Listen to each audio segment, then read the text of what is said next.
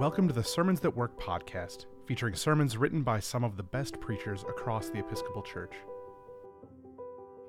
Today's sermon is for the fifth Sunday of Easter and is titled All We Need. It was written by Susan Butterworth and read by the Reverend Danae Ashley, priest in the Diocese of Olympia and psychotherapist at Soul Spa Seattle, LLC.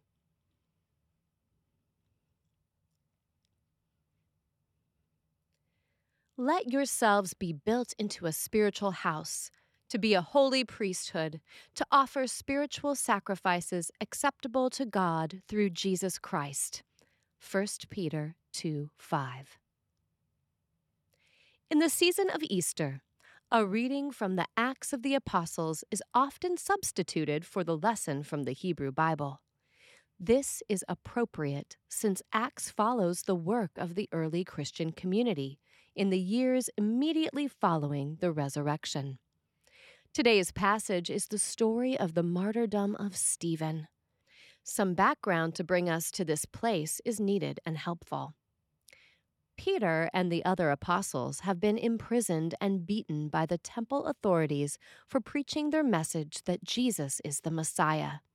Nevertheless, thousands are being converted through the power of the Holy Spirit. These first Christians have sold all their possessions and hold all in common with the community of believers. Stephen, a man full of faith and the Holy Spirit, has been chosen to help distribute food to the faithful. Jealous factions among the Jews in Jerusalem accuse him of blasphemy and instigate false witnesses against him. His rebuttal, a sermon about Israel's history of persecuting prophets, infuriates the high priests, and they drag him outside the city to be stoned to death. Thus, Stephen becomes the church's first martyr.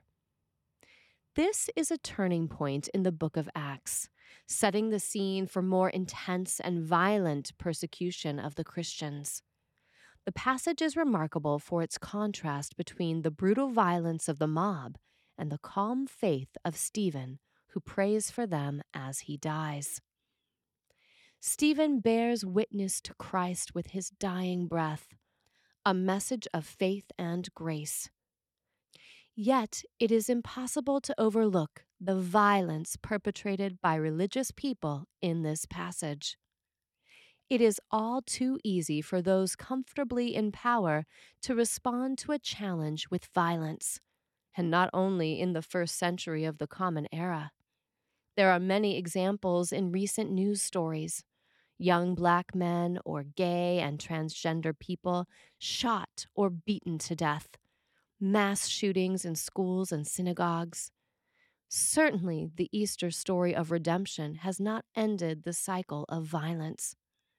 Yet, we as Christians continue to trust in the message of the Holy Spirit, to witness to the gospel message of hope, and to commend our spirits to God in the hour of death.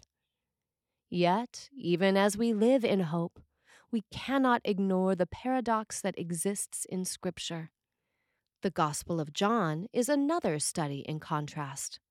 The contrast between the beauty of John's poetic passages and the violence sometimes instigated by John's message is painful. The reading of the Passion according to John, which identifies Jesus' murderers as the Jews, has been used to justify anti Semitic comments, threats, and violence for over a thousand years.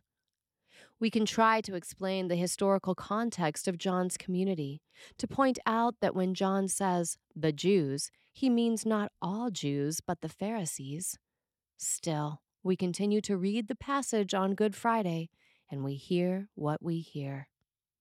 This is confusing at best, dangerous and violent at worst. Today's gospel passage from John contains similar contrast, paradox, and confusion. The setting is Jesus' farewell address to his disciples. He has washed their feet. Judas the betrayer has slipped away into the night. Jesus has told his followers that his departure is imminent, that they cannot follow him where he is going. and that Peter will deny him three times. In the midst of the beauty of Jesus' assurances, do not let your hearts be troubled. I will come again. We have human betrayal, doubt, confusion, and despair. Jesus' words are meant to inspire hope and trust. My Father's house has many dwelling places. These encouraging words can be read as inclusive, as assurance that God has space for different kinds of people and different kinds of faith, a message of reconciliation. Yet, only a few short verses later, in a stark illustration of the dilemma of John's Gospel, Jesus states that no one comes to the Father except through him. Here is some of John's most beautiful poetry, revealing Jesus as the source of life, abundance, and grace. Indeed, revealing Jesus as the incarnation of God. I am the way and the truth and the life. If you know me, you will know my Father also. From now on, you do know him and have seen him. Words that encapsulate John's message to his community. Jesus is the Messiah and the Son of God.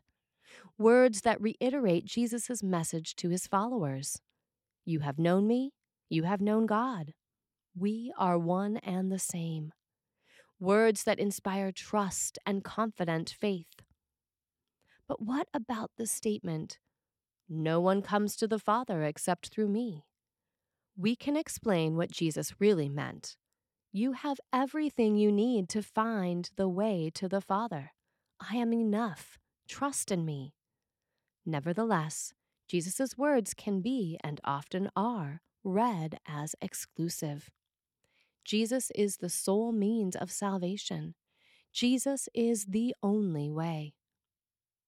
Jesus continues teaching and reassuring his disciples that even though he is leaving them soon, they can be certain of his presence and his grace. Believe me that I am in the Father and the Father is in me.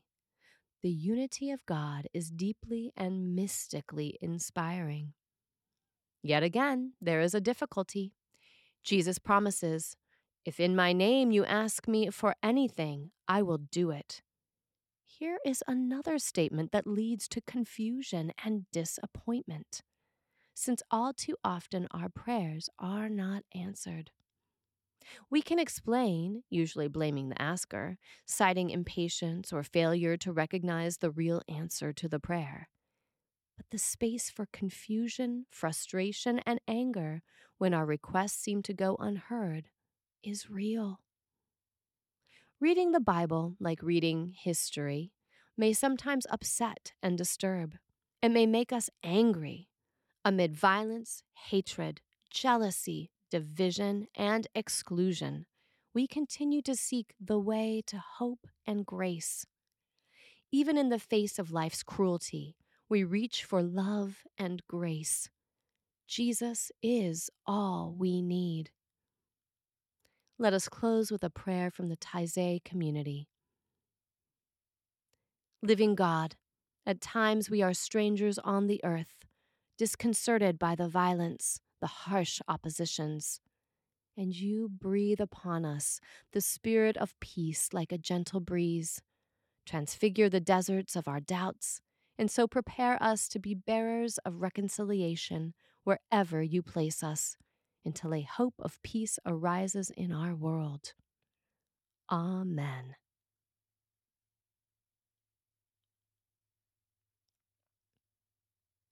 Susan Butterworth, M.A.M. Div, is a writer, teacher, singer, and lay minister.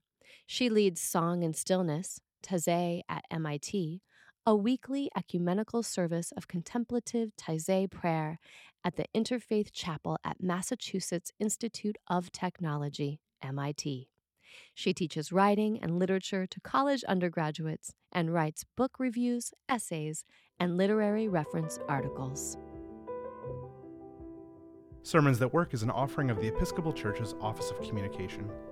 For more free resources, including sermons, Bible studies, bulletin inserts, and more, visit episcopalchurch.org/sermons. We would love it if you'd rate, review, and subscribe to our podcast on your favorite podcasting platform. And while you're at it, share it with a friend.